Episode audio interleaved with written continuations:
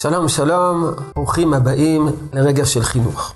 נשאלתי על מה שאמרתי ברגע של חינוך האחרון, בביאור המושג חנוך לנוער על פי דרכו, על פי דרכו על פי טבעו, וביאר הגר"א, שאין לשבור את מזלו של הילד בדרך החינוך, מזלו הכוונה תכונותיו, האופי שלו, מפני שאם נשבור את מזלו, גם כי יזקין יסור ממנה, הוא יתנער מכל החינוך שנוגד את האופי שלו.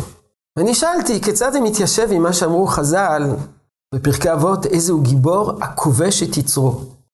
לכבוש את היצר, דהיינו, לדכא אותו, לשבור אותו, לרסק את היצר, לא לתת לו להתפתח. אז כיצד הדברים מתיישבים יחד? השאלה במקומה. עניתי לו שלוש תשובות, שכל אחת ואחת נכונה בפני עצמה. התשובה הראשונה היא שיש להבדיל בין אופי לבין תכונה, תכונה מולדת, אולי אפילו תכונה נרכשת, לבין יצר. יצר איננו בהכרח תכונה, איננו בהכרח אופי. יש יצר שנובע מפיתוי, מגירוי. ילד קטן רוצה סוכריה, הוא ראה מונחת על השולחן שקית של סוכריות, הוא רוצה סוכריה. זה תכונה, זו תכונה, זה אופי, זה פיתוי, זה גירוי. ילד רוצה בתחילת הארוחה, בתחילת הסעודה, הוא כבר רוצה את המנה האחרונה, הוא מתעקש, הוא בוכה. זה אופי?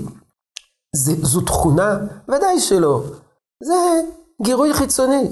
דחיית סיפוקים, זאת המשמעות של גיבור הכובש את יצרו, זה צורך חינוכי חיוני ביותר. להרגיל את הילד לדחות סיפוקים.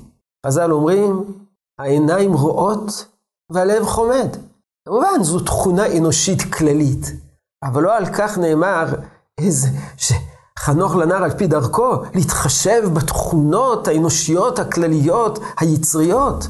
ודאי שאת אלו אנחנו צריכים לכבוש ולחנך את הילד לתחיית סיפוקים. יהי רצון שתשרה הברכה בעבודתנו החינוכית. שלום, שלום.